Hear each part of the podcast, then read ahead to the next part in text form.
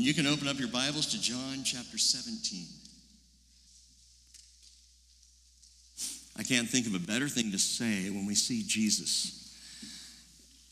But yet not I, but Christ in me. To stand there knowing that we are there because of Christ in us, because of Christ upon us and around us because we have been saturated in the love and the grace of Jesus Christ our Savior. No one's going to stand there and say, I did pretty good, Lord. What up? We'll say, Thank you, Jesus. Thank you, Jesus. Yet not I, but through Christ in me. And Lord, this morning as we open your word, we repeat that. Yet not I, but through Christ in me. I need Christ in me. I need Christ around me. I need Christ upon me. I need your spirit to walk through this world and to discern, Lord, what is taking place in this world, how I am to respond. Lord, to discern the righteous from the unholy. I need Christ in me to have the passion ignited that is so necessary for us to continue. Lord, Christ in me for the perseverance, for the strength to endure. Father, not as victims, but as servants, the strength to continue and do all that you have called us and commanded us to do. We need you, Lord. And this morning, as you prayed for us, we want to sit in at least part of the words of that prayer. And may we know your heart for us in these last days. And knowing your heart, be encouraged, Lord. In Jesus' name. Amen. John chapter 17. Let's just read a little bit. Pick up at verse 18. Jesus says, As you sent me into the world, I also have sent them into the world. For their sakes, I sanctify myself, that they themselves also may be sanctified in truth. I do not ask on behalf of these alone but for those also who believe in me through their word. This morning's teaching is for the mature believer. So I'll just get that right out front. This is for the faithful follower, for the one who knows and is committed to, clings to Jesus, the mature believer. And if that's you, great. Listen up. If that's not you, great listen up. And if you think that's you, please listen up. 14th century, uh, David Chytraeus, he called John 17 the high priestly prayer. We talked about this a week ago, Wednesday.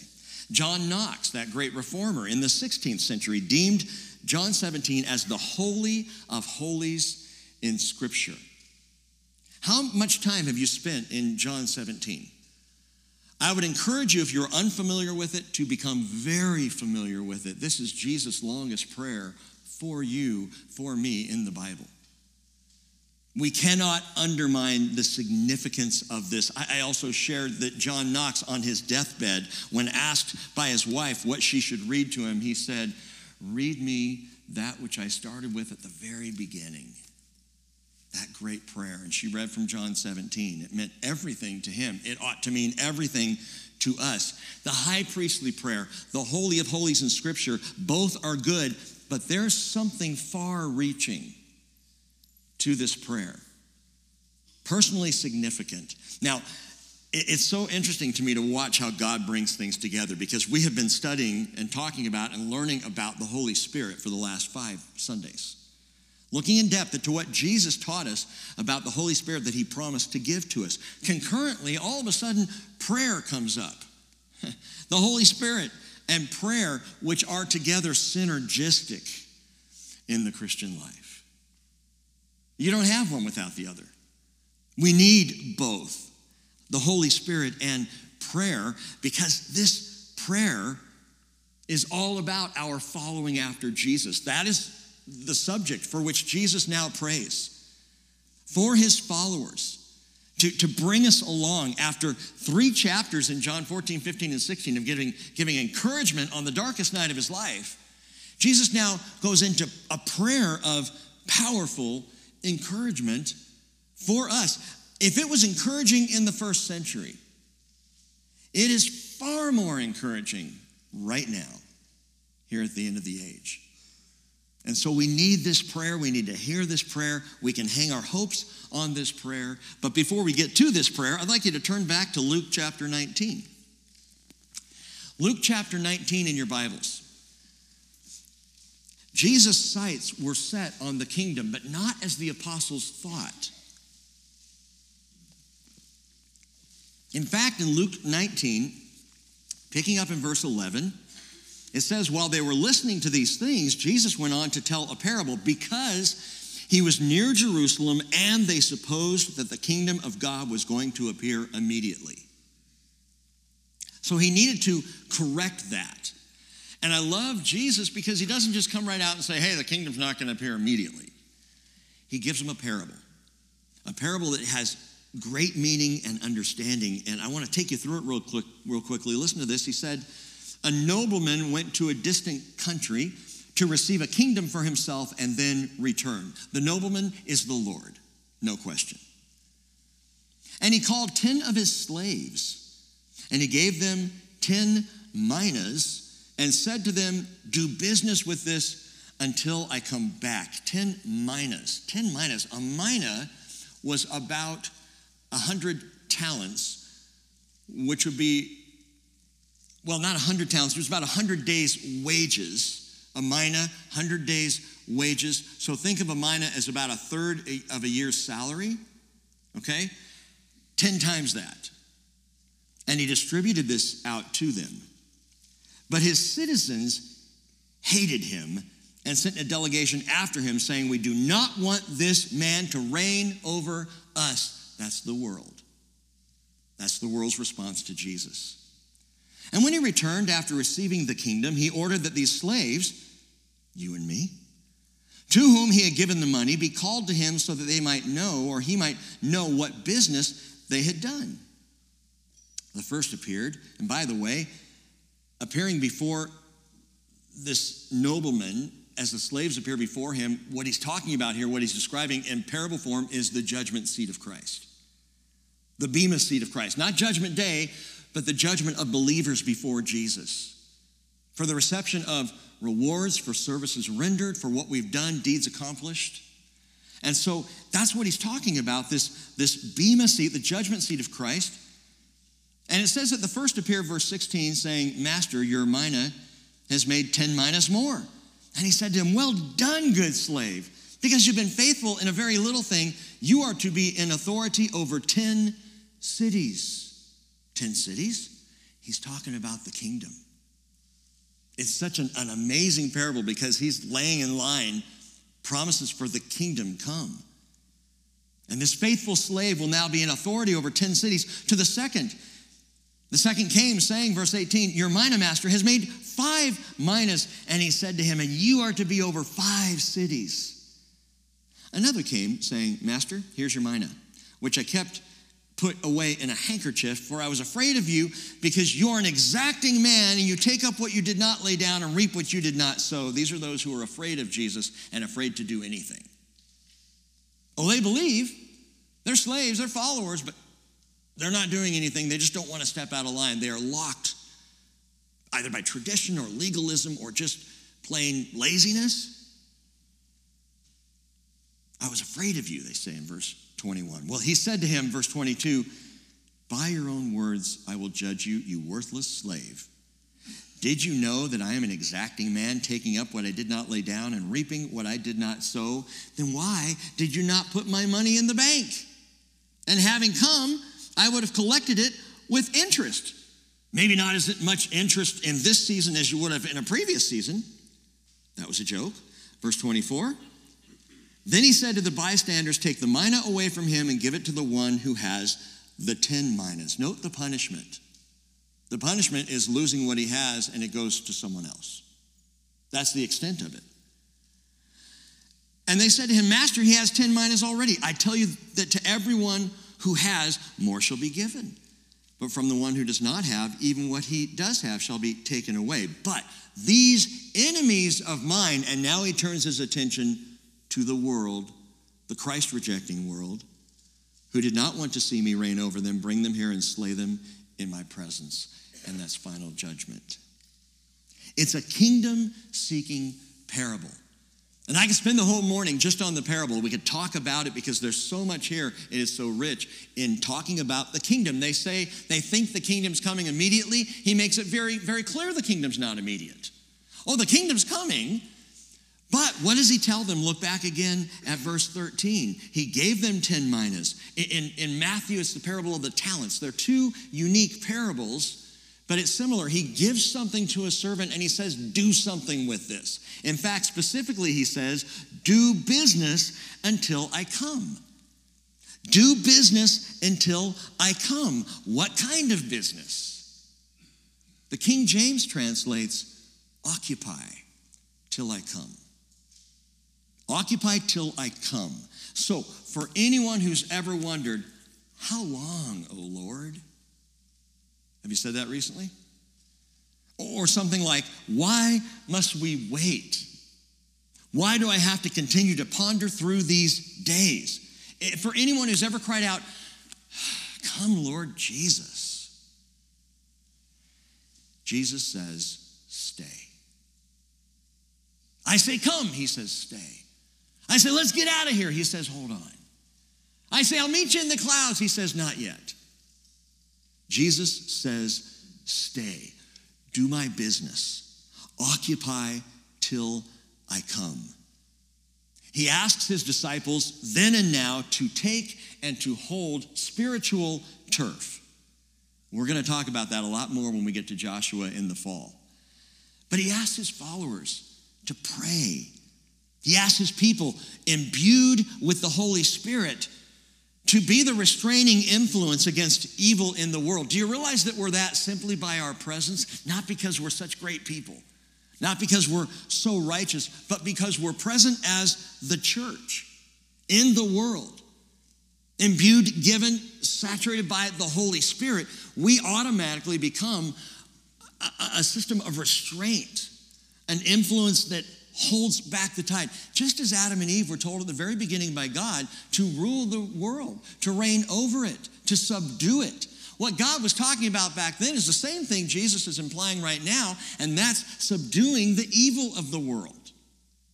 And so here we are, uh, the church, talking to mature believers here, the church, given the Holy Spirit, restraining, restraining wickedness and evil in this world. Speaking of the man of lawlessness, the son of perdition, Antichrist, the Apostle Paul writes in Second Thessalonians chapter 2, you know what restrains him now, so that in his time he will be revealed. The mystery of lawlessness is already at work. Do you see it? Do you see lawlessness at work right now? It's already at work, Paul writes. That was 2,000 years ago. Only he who now restrains will do so until he's taken out of the way. Notice the way Paul says that. In Second Thessalonians chapter 2, verse 6, he says, What restrains? And then in verse 7, he says, He who now restrains. What restrains implies, refers to the church. He who restrains is the Holy Spirit. Remember what we've talked about the Holy Spirit given to the church given to the individual follower and given to the church at large the spirit and the church restraining influence. And when he say he who now restrains will do so till he's taken away taken away undoubtedly refers to the rapture of the church. Because when the church is taken away guess what? The spirit goes too because once he's given he will never be taken from you. So when we're caught up the spirit comes right with us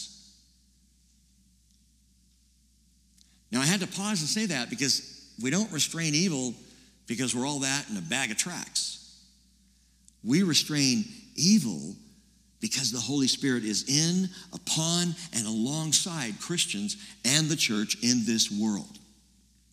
So, the very presence of the church, you simply being an aspect, a part of, a toe or a finger or an elbow of the church, you are part of holding back, stemming the tide, if you will, of evil in this world, restraining evil lawlessness. Jesus knew this firsthand. Staying would not be easy. See, holding back evil is kind of like standing on the shores of the beach and trying to hold back a big wave. not easy to do. Now, the Spirit empowers us to do something we could not do on our own. Jesus knew that staying, what he was asking of us, what he required of the church, and has asked of the church for 2,000 years, would not be easy. So he prayed. Most powerful thing anyone can do. He prayed beginning first with his apostles. Look back in John, now, John uh, 17, look back at verse 6. I have manifested your name to the men whom you gave me out of the world. They were yours, and you gave them to me, and they have kept your word. And he's talking about the apostles. Such as they were at this point in their lives, they've stuck with me. They've kept your word. Yes, immediately after this, they're going to scatter like frightened rabbits, but, but up till now, they've done well.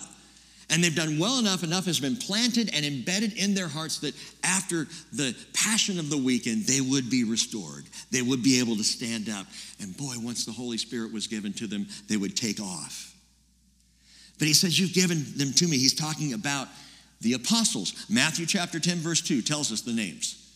Do you know them all? Simon, who is called Peter, Andrew, his brother, and James, Jacob, the son of Zebedee, John, his brother, Philip, Bartholomew, Thomas, Matthew the tax collector, James, whose name is Jacob, the son of Alphaeus, Thaddeus, Thaddeus also called Lebbaeus in the scriptures, or Judas not Iscariot. That's my favorite name for Thaddeus. Simon the Zealot, and finally, number 12, Judas Iscariot, the one who also betrayed him. Look at John 17, verse 12. While I was with them, I was keeping them in your name, which you have given me. And I guarded them, and not one of them perished, but the son of perdition, so that the scripture would be fulfilled. The son of perdition, the word perdition also translates waste. And he's talking about Judas Iscariot. Jesus, here in this prayer, recognizes before Judas has even shown up in the garden to betray him, recognizes that Judas' life became such a waste. Because Jesus guarded all 12 of them during the entire ministry, looked after, cared for, discipled all 12 men, including Jesus, keeping the betrayer as close to him as possible, not to keep him out of trouble, but to give him every chance to believe, every chance to have a life of substance and meaning. But he becomes the son of perdition, the son of waste. So Jesus prays for the apostles. And there were 12. By the way, if you have a hard time remembering all their names, they'll be posted in New Jerusalem, so you can just read them right there on the foundation stones. If you forget, Revelation 21 14, the wall of the city had 12 foundation stones, and on them were the 12 names of the 12 apostles of the Lamb. But wait, if Judas is out, who's the 12th man? Who's the 12th man? It's not the Seattle fans. Some say the 12th man was Matthias. And you can read his story in Acts chapter 1, only time actually he's mentioned in the New Testament, where he wins the lotto to replace Judas. He's named among the apostles, and then after that, he disappears into obscurity. Might his name be on one of the foundation stones? You know what's interesting about Matthias? Some claim, some think that perhaps he went by another name that we see in the scriptures Zacchaeus. Wee little man, perhaps became a great apostle. We don't know. Others say that Matthias did stick in the mission, that he ultimately died a faithful martyr's death. But it's all kind of obscure. It's not mentioned in the Bible. We know nothing about Matthias really after Acts chapter 1. He sort of disappears. So, so I think, and we've said this, that I believe the seat was filled by Paul. I think Paul was Jesus' choice for the 12th man. Paul said in 1 Corinthians 9, verse 1, Am I not free? Am I not an apostle? Jesus is praying for all the apostles, for the 12. I think Paul is number 12.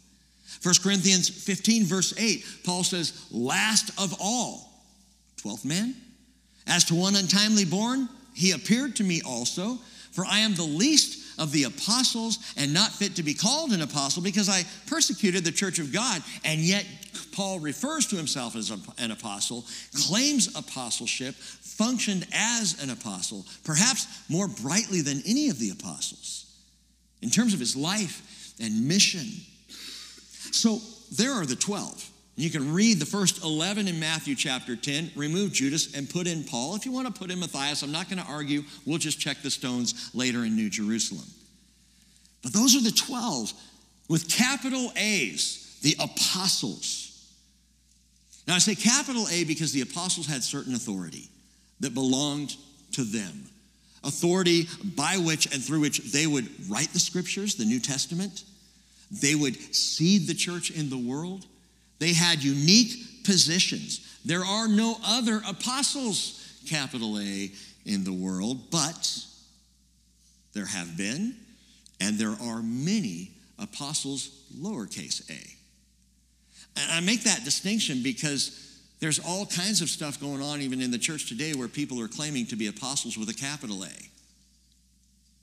I don't think the Bible supports that. But there are apostles there are apostles in the world. In fact, even before you get out of the New Testament, there are other apostles mentioned other than the 12. Listen to this Acts chapter 14, verse 14. And you can check these. This is a quick list. You can run those later. But Acts 14, 14, Barnabas is called an apostle. Romans 16, verse 7, Andronicus and Junias are both referred to as outstanding among the apostles, not outstanding because the apostles think they're cool, but outstanding as apostles. Andronicus and Junias, and by the way, interestingly, Junias is a woman.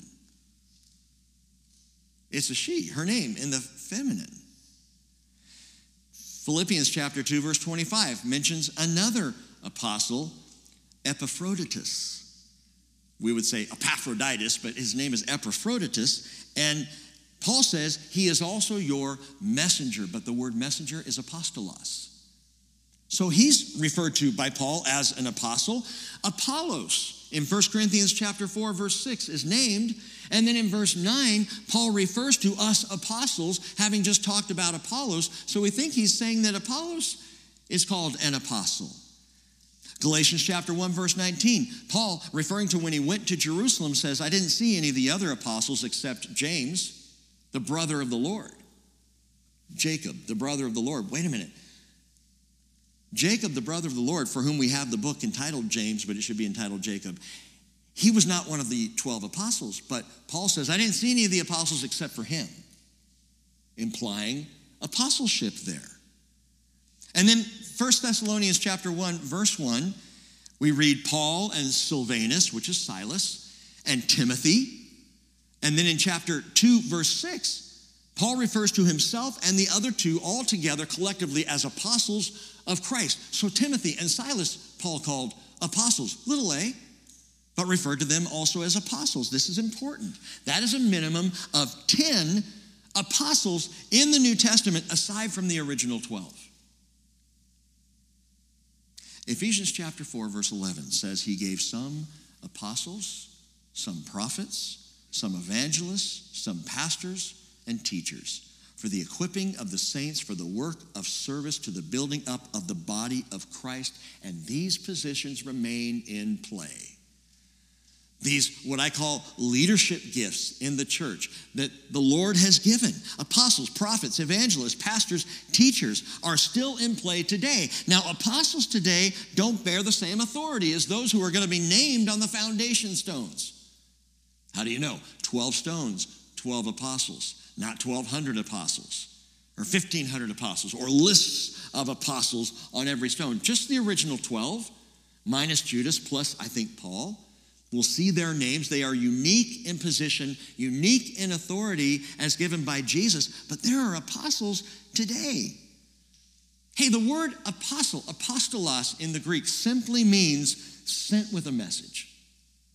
Someone who goes out sent with a message. We're talking about church planters. We're talking about evangelists. We're talking really about any Christian that has been sent out, Felice, with a message, would have the, the, the, the role of apostleship.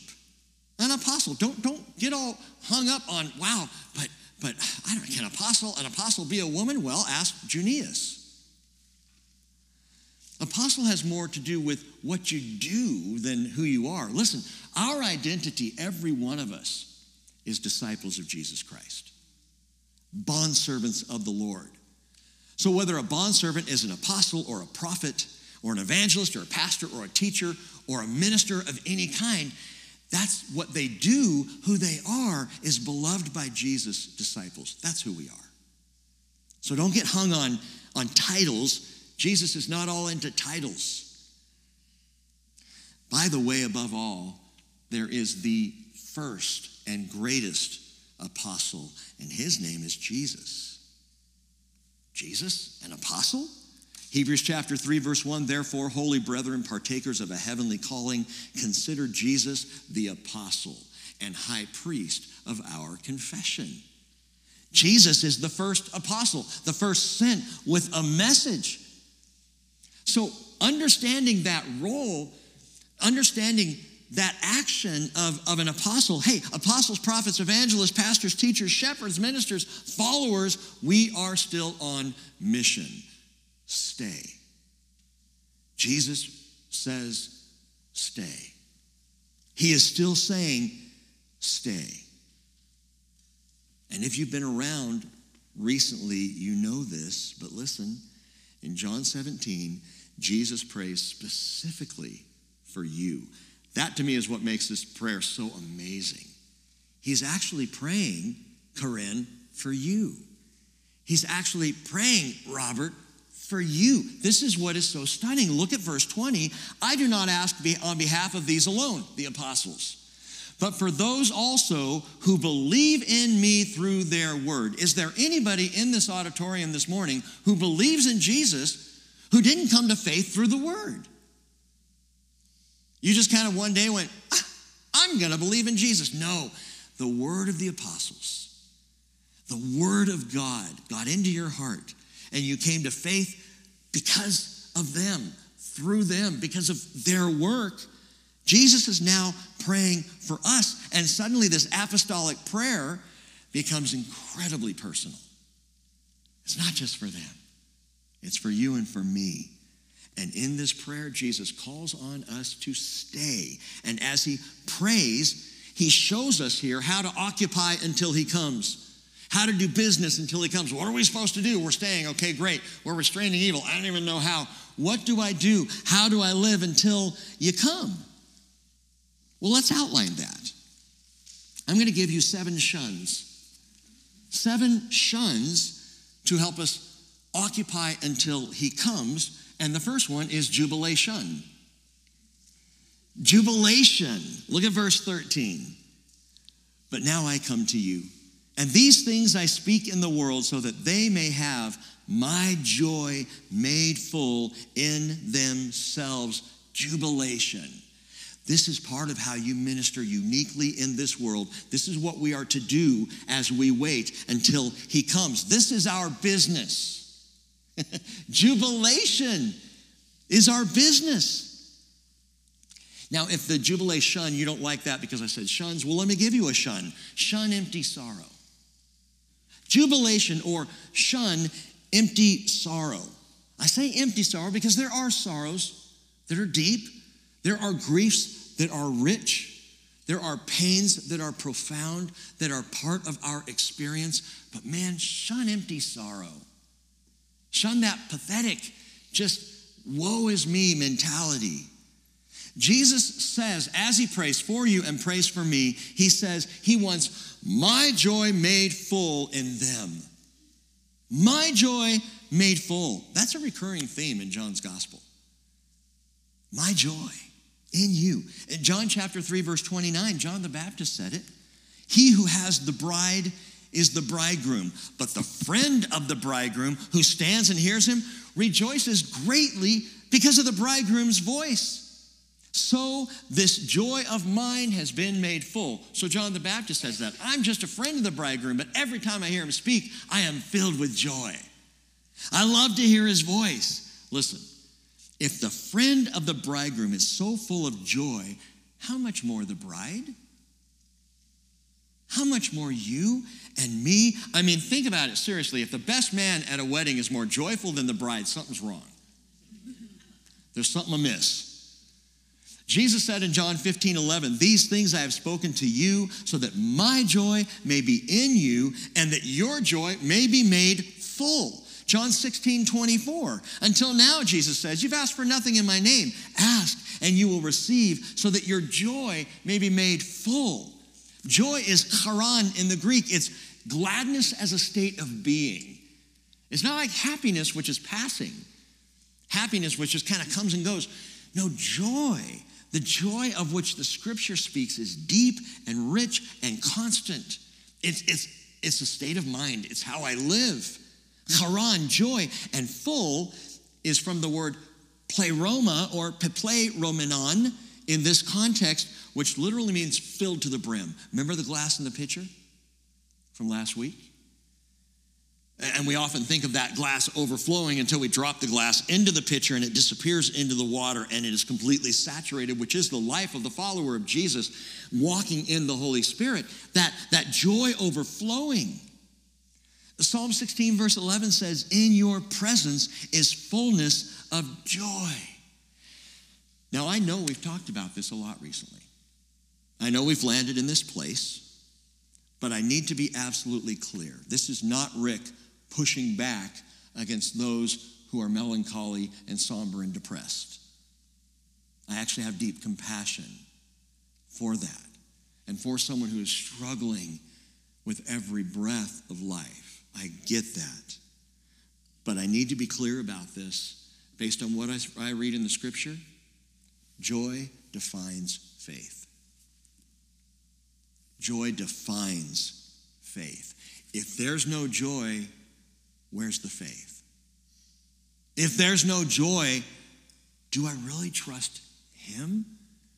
Beyond, regardless of, in spite of my circumstances, there ought to be joy because of him, as the friend of the bridegroom loves the sound of the groom's voice. So the bride who has the groom has a joy incomprehensible, a joy beyond understanding.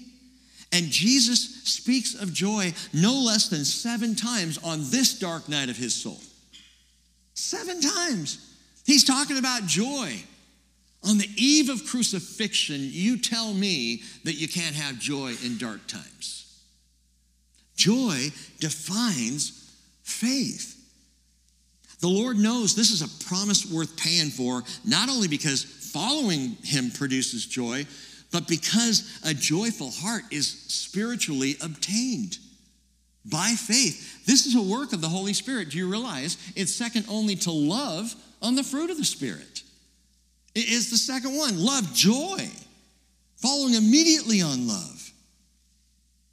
You can put it this way the Holy Spirit is not known for growing Eeyore evangelists or Puddleglum preachers or Debbie Downer disciples. It's not what he does. And again, it doesn't mean life won't be hard, it won't get tough at times. But if you're lacking, and here's the key if you're lacking the joy of the Lord, pray for it. Don't sit and wallow in the sorrow. Pray for the joy because Jesus did. Jesus prayed that your joy would be made full. Paul said in Philippians 4 4, rejoice in the Lord always. And again, I'll say rejoice. Is there ever a time, Paul, when I can take a break from rejoicing? No. Rejoice in the Lord always. He repeats it in 1 Thessalonians chapter 5, verse 16. Rejoice always. Pray without ceasing. See, that's the key. You want to rejoice always, you got to be in prayer all the time. And if your joy is lacking, you ask for joy. And I know that sounds simple, but when was the last time you said, Jesus, I just need joy? Would you bring your joy? Would you make my joy full in you? You can, you can pray that. You can ask for joy. Well, I'm just not in the mood. Well, get in the mood and pray for it, ask for it. In everything, give thanks. 1 Thessalonians 5:18. For this is God's will for you in Jesus Christ. Rejoice, pray, give thanks. 1 Peter chapter 1 verse 8. Peter says, though you have not seen him, you love him. And though you do not see him now, but believe in him, you greatly rejoice with joy inexpressible and full of glory. How do you rejoice with a joy inexpressible? You believe in him, because joy defines faith. And if there is no joy, you have to wonder, where is my faith? Shun empty sorrow. Jubilation, that's the first one. Verse 14. Jesus says, I've given them your word, and the world has hated them. And by the way, remember, as he's praying this, the apostles are listening. They're right there. He doesn't skip a beat. He goes right from teaching them right into lifting his eyes to heaven and praying. So they're hearing him say this I've given them your word, and the world has hated them because they're not of the world, even as I am not of the world. What do you think that did to the apostles to hear? I do not ask that you take them out of the world, but you keep them from the evil one. They are not of the world, even as I am not of the world. Stay. Stay. And this is so important as our, as our staying continues, as the age continues on, as I say, How long, O Lord? And I am still here waiting as we stay. He doesn't ask that we're taken out of the world. Instead, he prays for, number two, protection. Protection. Jubilation and protection. He doesn't pray for our extraction, not yet. The day of our extraction will come anytime, it's imminent, but Jesus asked the Father to divinely keep. Notice that? Keep them from the evil one. That word keep is also preserve or protect. To keep, preserve, protect us from the evil one. Why? Why is that so important? Remember the restraining influence we talked about a few minutes ago? Carson says, insofar as they side with the revelation of Jesus, the disciples infuriate the world. And the world snarls with savage rage. The cosmic spiritual nature of the conflict is laid bare right in this prayer. That Jesus has to pray for the keeping, for the safeguarding, for the protecting and preservation of the apostles, and by extension, you and me who believe through their teaching, is, is proof positive there's going to be pushback. There is going to be conflict. There is going to be difficulty. You ever wonder why such good news is met with such resistance? Why don't people just receive Jesus? I mean, this is this is someone who will save your life. This is the promise of a life for all eternity. This is not legalism and, and, and you know, church rules and regulations and strict living and taking away your fun. No, your joy is made full. Why don't people just receive that? Why is there so much difficulty with this? Why does even just speaking the name of Jesus produce hostility in your own family? Why? Because of the evil one. Because there is evil in the world. And those opposed to Jesus will be opposed to you. Evil abhors restraint. Wickedness hates being restrained, held back, being kept from doing whatever it wants to do. Anytime evil is restrained, it wants to push back.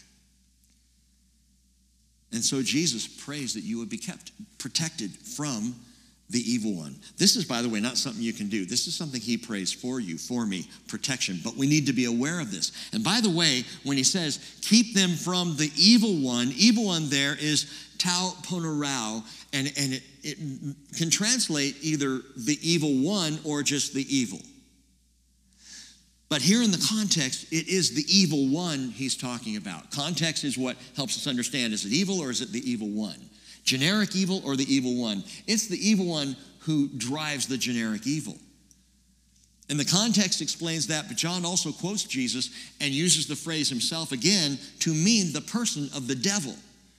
He's talking specifically about Satan. 1 John 5 19, we know that we are of God and that the whole world lies in the power of the evil one. That he has usurped the authority given to Adam and Eve back in the garden he usurped that authority, and now he is the ruler of the world, as Jesus calls him three times in this gospel. He's the ruler of the world. He is the evil one. He's the one we need protection from. And in these days, he is pulling out all the stops. Satan's grip is unquestionably tightening in an end times, end run, stranglehold on this world. He's, he's trying to get it all done. He has a sense of the times probably better than many of us in the church. In Revelation, when we, when we see that ultimately he is finally completely revoked spiritually, cast to earth so that he cannot even appear before God, which currently he can, read the book of Job. But when he's finally cast out and that visa revoked and he is stuck here back on the planet, he goes nuts. And the Bible says, knowing he only has a short time.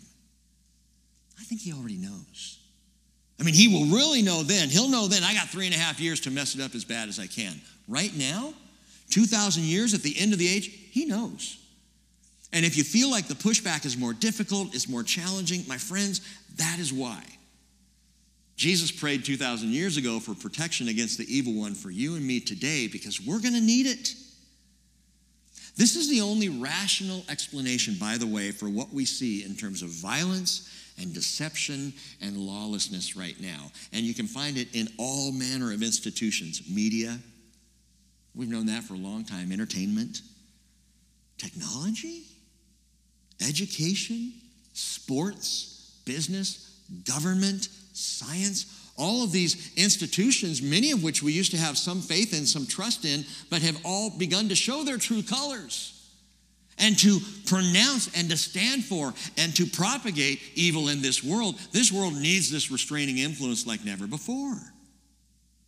And we need protection from what is going on and from what the evil one desires to do.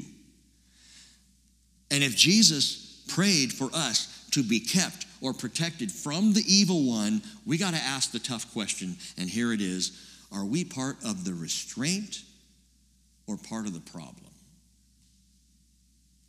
Am I part of the restraint? Like I'm restraining evil by my behavior, by my actions, by my pursuit of holiness? Am I one of the, those restrainers? Or am I one of those who's saying, bring it on? Bring it on. The word was what? Protection. If you want to use a shun phrase, here it is shun the evil one. Shun the evil one. Shun things evil. Deny things wicked. Reject things impure rather than receiving just a bit on the side. Because if I'm receiving a bit on the side, I am not restraining evil in this world, I am encouraging it. Jesus prayed earlier do not lead us into temptation, but deliver us from evil. For yours is the kingdom and the power and the glory forever. Amen. Matthew 6 13. I remind you again, that's what we're headed to the power and the kingdom and the glory. And it is awesome. And the future before us is marvelous. That's what we're looking for. That's what we're headed for. Restrain evil now. Shun the evil one now. Don't embrace it, even in the smallest forms. James 4 7 says, Submit therefore to God, resist the devil, and he will flee from you. Getting sick of his attacks? Resist. Don't give in. Give in, you just make a bed for him in the house. Resist, and he will ultimately flee from you. So Jesus prays protection so that we might have the ability to shun the evil one, which now engages the third shun jubilation, protection, sanctification. Sanctification. Look at verse 17. Sanctify them in the truth. Your word is truth. So, part of what we're doing this morning is being sanctified. Sanctify them in the truth. Your word is truth. As you have sent me into the world, I also have sent them into the world.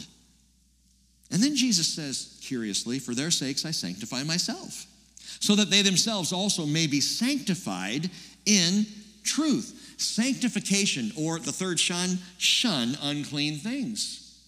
Shun unclean things. Brothers and sisters, you know this by now. I hardly even need to say it, but I will. The Word of God has a powerful sanctifying effect in our lives. If you find yourself more receptive to evil, more receptive to things that you know as a follower of Jesus you ought not be receptive to, you probably need some Word because the more I'm in the Word, the more I am not receptive to those things, the more I see them clearly for what they are. The Word of God has a sanctifying effect against the unclean things of the world. Psalm 119, verse 9 How can a young man keep his way pure?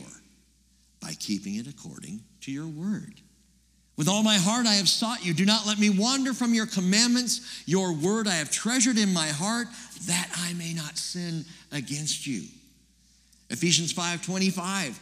Husbands, love your wives just as Christ also loved the church. How? He gave himself up for her so that he might sanctify her having cleansed her by the washing of the water with the word. Now, listen to that. Note that. Paul said that he might sanctify her, having cleansed her. Do you realize that sanctification is not cleansing? We often kind of mix the two, mash the two up together, but sanctification is not cleansing. Having cleansed her by the washing of water with the word, Paul says that he sanctifies her. To be sanctified is not just to be washed. And we know this because of what Jesus prays in verse 19 when he says, For their sakes I sanctify myself. Whoa, wait a minute, wait a minute. Isn't Jesus clean? Isn't Jesus perfect? Isn't he absolutely holy? So, how does Jesus sanctify himself? And it goes to the meaning of the word sanctification. Sanctify is hagiason, where we get the word hagios, saints hagiason, which means to make holy, to consecrate, or to separate from the profane. Jesus says, For their sakes, I separate myself. For their sakes, I consecrate myself. Let me give you a, a, tangible way to look at that. It's like the utensils that were used in the temple.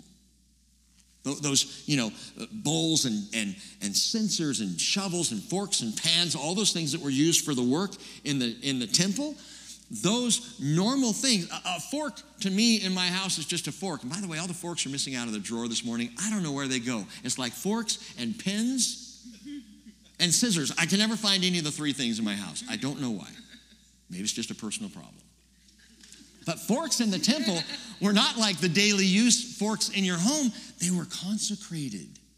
They were set apart not to be used for any other purpose.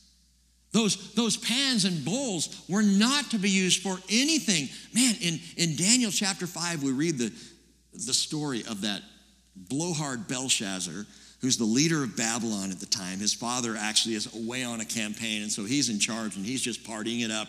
And he calls for those utensils to be taken out of the treasury where they stole them out of the temple.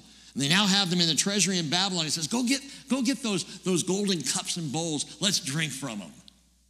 And they all are getting drunk using the consecrated utensils from the temple of the Lord. And you may remember the story, but a hand appears and starts writing and says, Belshazzar. I mean, in essence, this is not what the Bible says, but if I'm just going to translate it Rick's way, I'd say Belshazzar. They're consecrated. Jesus says, I consecrate myself, I sanctify myself, I am set apart to God for their sake. Sanctify them, set them apart. You are to be set apart from the world. You are to be different. People should notice. The whole Jesus freak thing that came out of the late 80s and 90s, man, that's a good thing. Oh, you're one of those Jesus people. How do you know? Because I'm consecrated. Because I'm not like the world. I don't act like the world, look like the world, behave like the world. I have been consecrated, sanctified. This is something the Word of God does. It doesn't just cleanse you, it sets you apart. How so? Because the more I know the Word, the more I discern between righteousness and evil in the world, the more clear it is to me. And honestly, the easier it is to choose right things when I know what they are. And the more impetus and encouragement I have to be holy. And that is a good thing. I know the world says otherwise, but holiness, purity, righteousness, these are good. This is what we're called to to be set apart. 2 Timothy chapter 2 verse 20, Paul describes it perfectly. He says in a large house, there are not only gold and silver vessels, but also vessels of wood and of earthenware, some to honor, some to dishonor.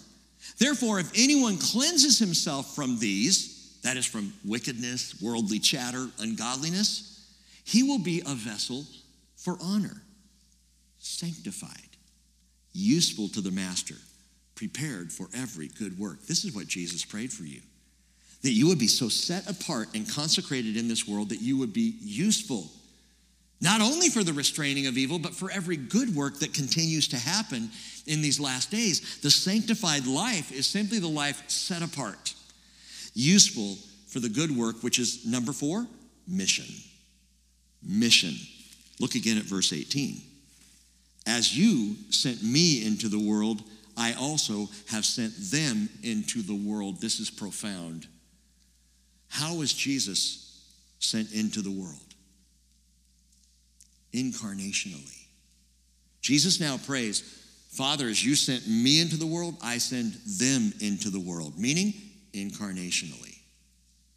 Jesus, the incarnation of Jesus, summed up in John 1:14, the word became flesh and dwelt among us, and we saw his glory.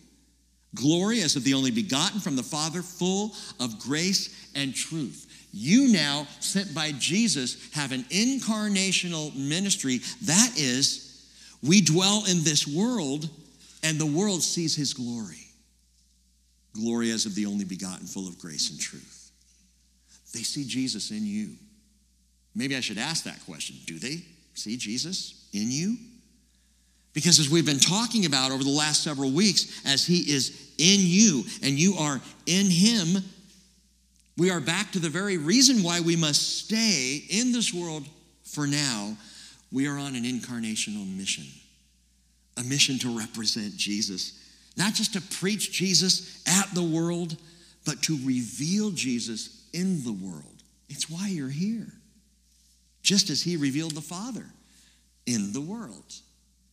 How? How do we do that? Okay, you start by praying like Jesus. Pray like Jesus. I'm a little dismayed, and maybe I shouldn't be, and, and the Lord, He disciplines me from time to time for paying attention to any numbers whatsoever. But from time to time, I look at our YouTube channel, and I know, I know how many people have tuned in to rewatch something or maybe to watch something live stream or at home for the first time. And I, I was dismayed when I saw that our teaching in John 17, the first half, pray like Jesus, just called Pray Like Jesus, got the least number of hits of any teaching recently. Honestly, that should have gotten more than any other. That should have blown up the channel, not because we care about blowing up the channel, but pray like Jesus. I want to pray like Jesus. Don't you want to pray like Jesus? I mean, that would revolutionize our prayer and our prayer lives. And that's why we're taking two Wednesday nights on it. So you're welcome to tune in or, or come back this next Wednesday as we finish. Pray like Jesus. But if you want to be on mission, on point in an incarnational mission in this world, you've got to pray like Jesus. It's the most powerful thing that you can do. And by the way, with that, as we're on mission, we need to shun isolation. Or I could say shun insulation. I heard this recently from Skip Heitzig, and I, I, love the way he put this. He said, One of the responses of believers to the world has been to isolate. The monastic movement started this way. You know, a man becomes a, a, a, monk and he goes off and he lives in a monastery, or a woman becomes a nun in the Catholic Church and, and, and kind of separate out, trying to separate, trying to consecrate. The idea is right, but the behavior misses the mission to step out of the world and, and Heitzig puts it like this, and I've heard this a lot recently. Oh, I'd love to live in a Christian city or neighborhood where every single neighbor loves Jesus. You know, I think that describes heaven. That's heaven. That's our future. That's not on earth. And Jesus is saying, stay on mission. Don't isolate.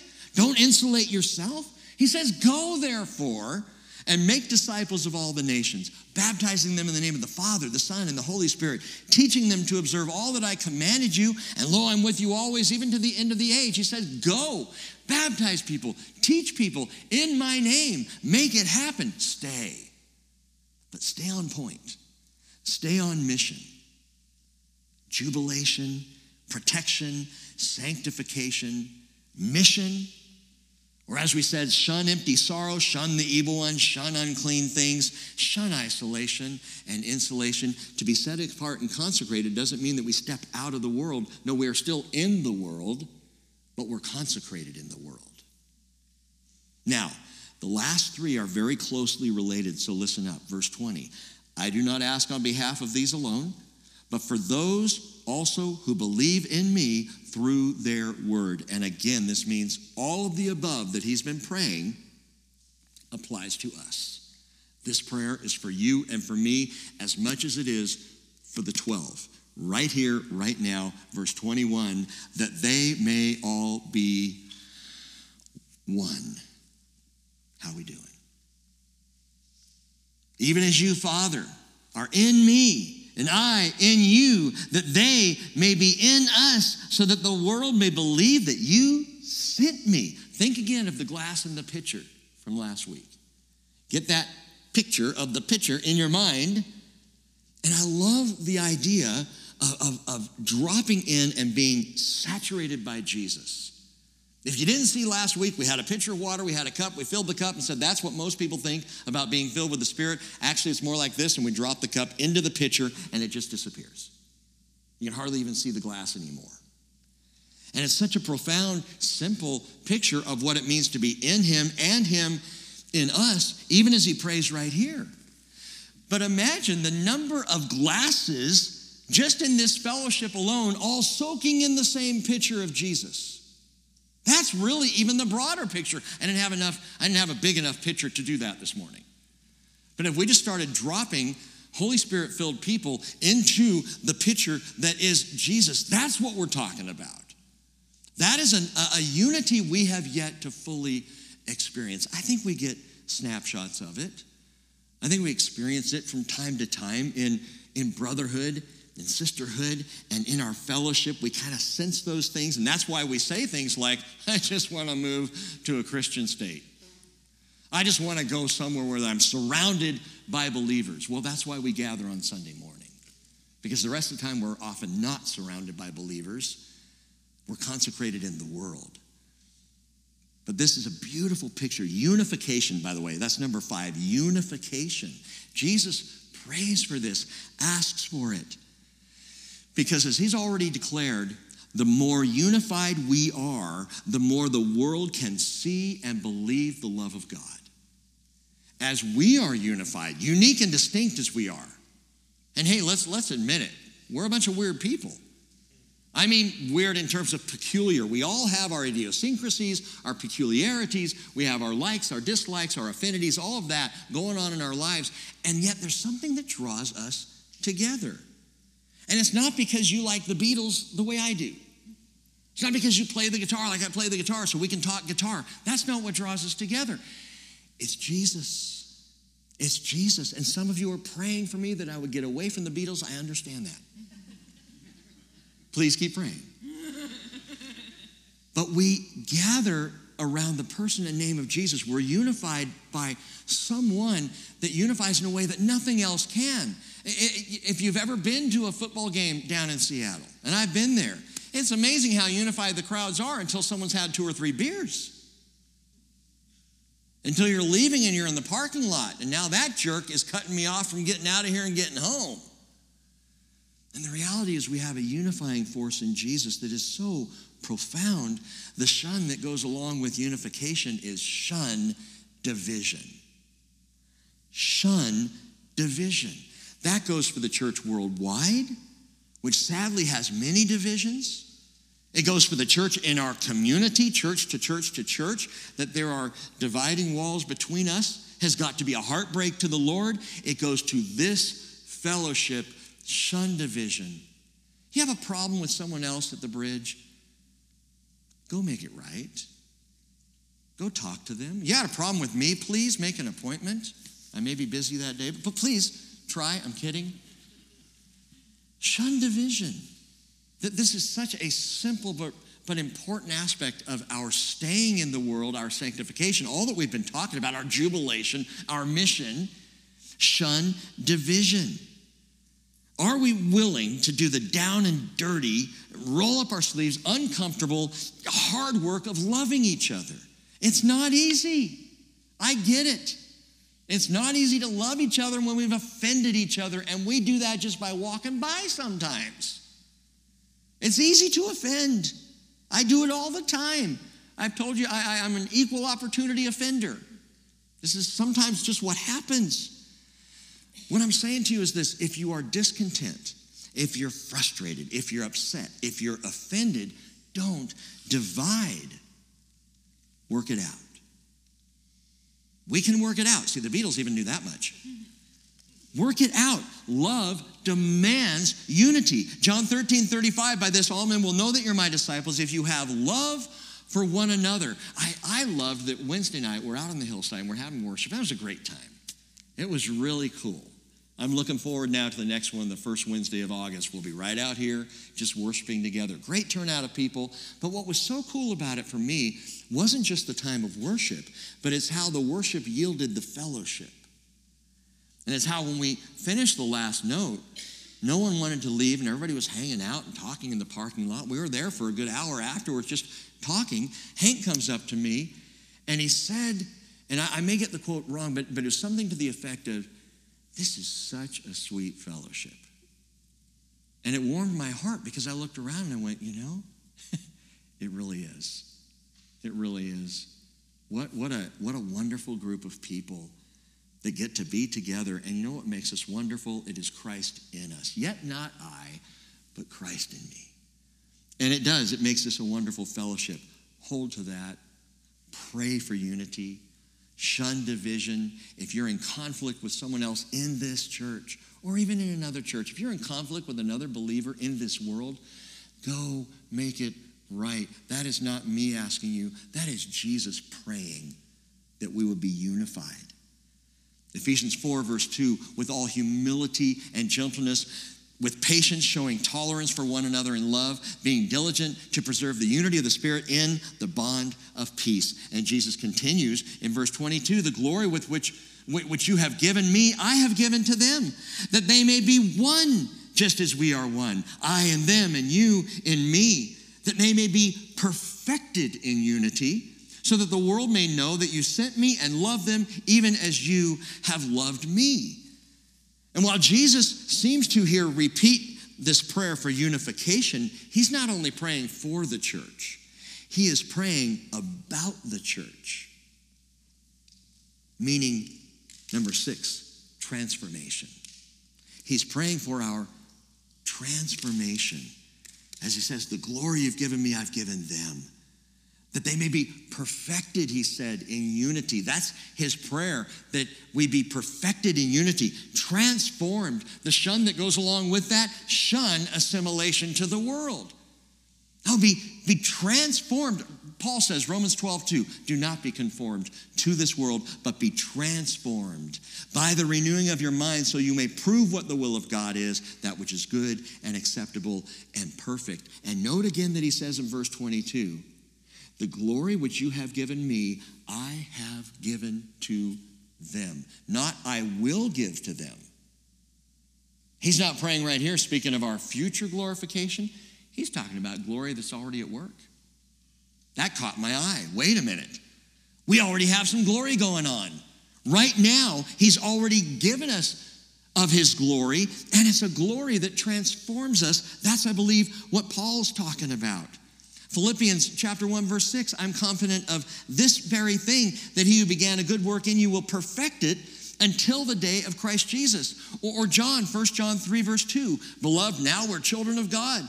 And it has not yet appeared as, as yet what we will be. We know when he appears, we'll be like him because we'll see him just as he is. There's a process underway of glorification that is changing us. That's transformation but I, I, said these last three are closely related. Note this unification, transformation, glorification. That's number seven.